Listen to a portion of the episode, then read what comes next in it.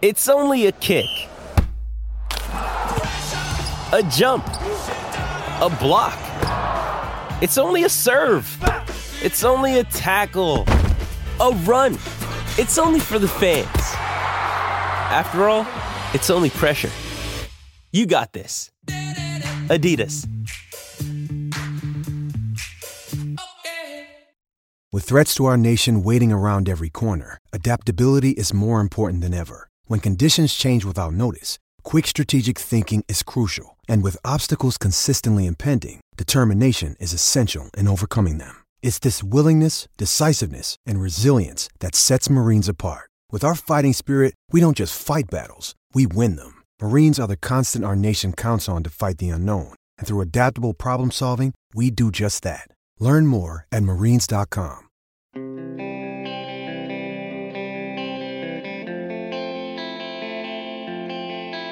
Over the course of the long season, I'd asked Mike Sullivan about Jeff Carter. I'd asked Sullivan about Brian Dumoulin. I'd asked Sullivan about potential lineup changes and players who are making mistakes time and again. But it never really came to a head quite like it did the other night in New York. Good morning to you. Good Monday morning. I'm Dejan Kovacevic of DK Pittsburgh Sports. This is Daily Shot of Penguins. It comes your way bright and early every weekday if you're into football and or baseball. I also offer daily shots of Steelers and Pirates where you found this. The Penguins got swept slash smoked up at the Garden Thursday and Saturday by the Rangers by scores of four to two and then yee, six to nothing. And after watching both Carter and Dumoulin make repeated errors that directly, directly led to New York goals. I had this question for the head coach after the game Saturday night. Michael, this is kind of low hanging fruit. I ask it respectfully. Carter and Dumo uh, have been on the ice for a lot of goals against for a while now, including a couple of pretty big mistakes in the first period. What are you seeing that keeps them in the lineup? Yeah, you, you know, you guys like to pick on certain guys, Right. you know, when you go to them all the time. And, um, you know, we respectfully disagree with you in a lot of circumstances, you know. Um, when, when goals are scored, we, we, we look at a lot of the details on, on the hows and the whys, and it's and the reality is is it's it's more than one person for the most part when when goals end up in the back of your net, and so you know I think those are uh, you know th- those are easy guys to pick on. But I will tell you is, is you know, all year long we've put them in difficult circumstances. Uh, those guys play against uh, top players in defensive situations all the time. In defensive starts. Yes, you know, Cards is uh, going into tonight's game is sixth in the league in faceoff percentage, sixth overall in the whole league. He wins a lot of faceoffs. You know, we win the faceoff. We don't get we don't get the blue line. We don't gain the blue line. There's a number of there are a number of circumstances that are involved there. It's not just any one guy. So uh, what I would say to you guys is I think it's it's easy for you guys, you know, to pick on one or two guys. And and what I will tell you is, is that I respectfully disagree with all of you. And uh, and you know there, there are some there are some uh, you know are we making some mistakes? Sure. Uh, but when you get put in those situations as often as those guys do, you know, there was a stretch of uh, there was a stretch of 20 games leading up to the last little while here where they were doing a pretty admirable job in that same circumstance. So, um, you know, I, I, I understand your question, um, but I, but I, I think I think the answer to the question is a little bit deeper than than just scratching the surface like you guys do. It, it's never any one guy's fault when those types of things happen. It's it's a team game out there. There's there's six guys on the ice, and it, it's it's all of those guys' responsibility to execute. And uh, and we didn't do it in, in certain situations. There's a lot to unpack there. There's a lot I could nitpick. There's a lot that I could outright counter and very, very easily. Not going to do that today. I'm not going to do that.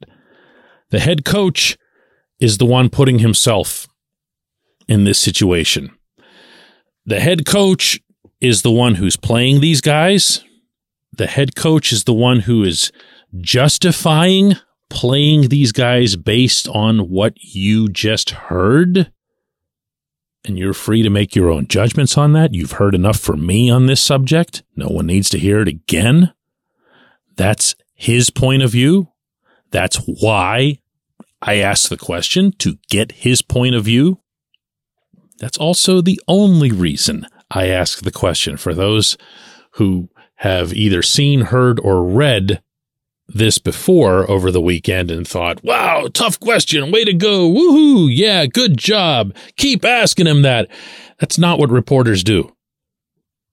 My job, the job, that night at the garden, as I was heading downstairs to go to the locker rooms, was to write a column. My column's subject matter was going to be Carter and Dumoulin again. So I asked a question that was pertinent to the subject matter of the column. That's how the business works. We're not angry fans. We're not in there to taunt or to uh, heckle or whatever else some people seem to have in their heads about what we should be doing at press conferences or in interviews.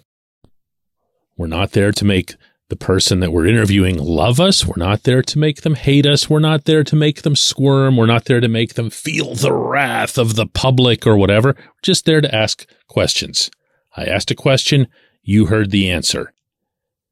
Let me step back from this with a broader view, if I can. Regardless of what you think of Sullivan's answer, regardless of what you think of some of the specifics within it, regardless of what you think of his intonation. And for the record, I had no problem with the latter. I thought the answer was as passionate as I would expect coming from someone of his personality. The aspect that came across to me most powerfully in the moment is that he's not giving in on this.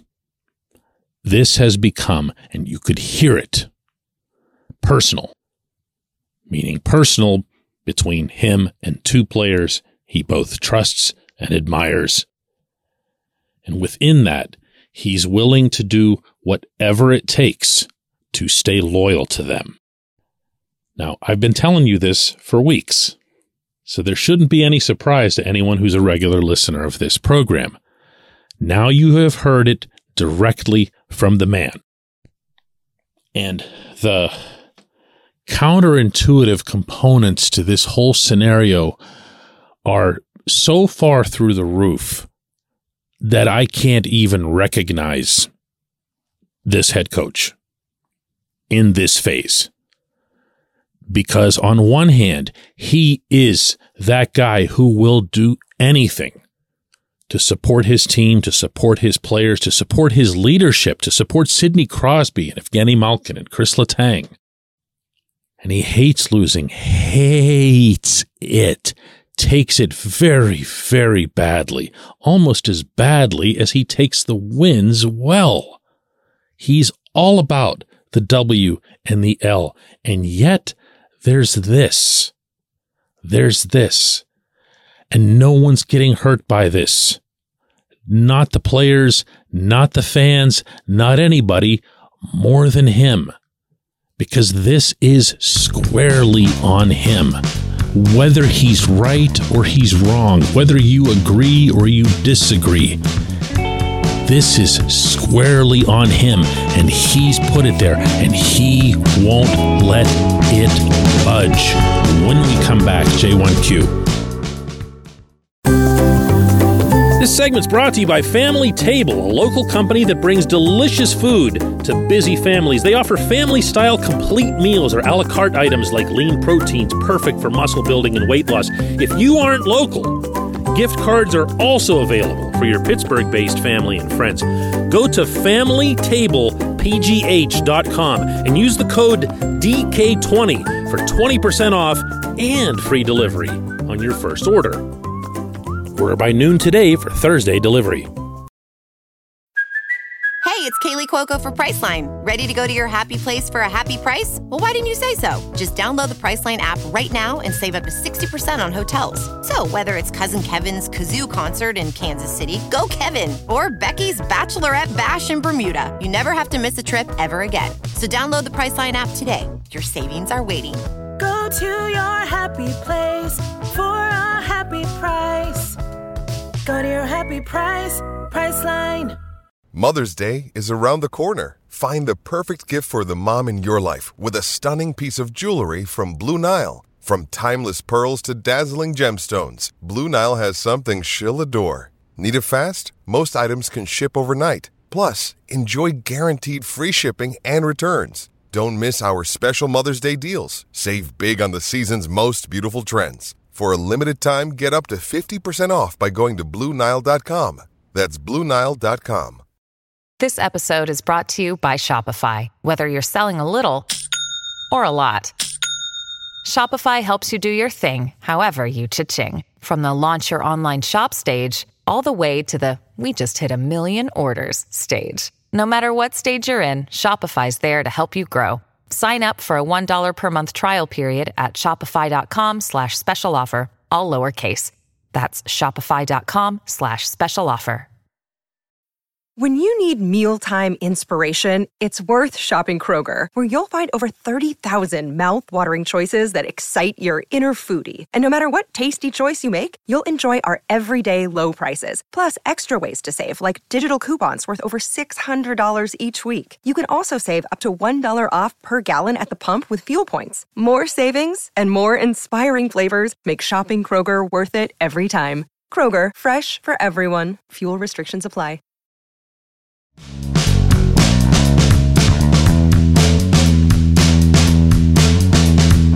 Today's J1Q comes from Ty, who says DK at one point is someone held accountable for this team's failures. And who is it going to come down to? The players, Ron Hextall, Mike Sullivan, heads got to roll at some point, right?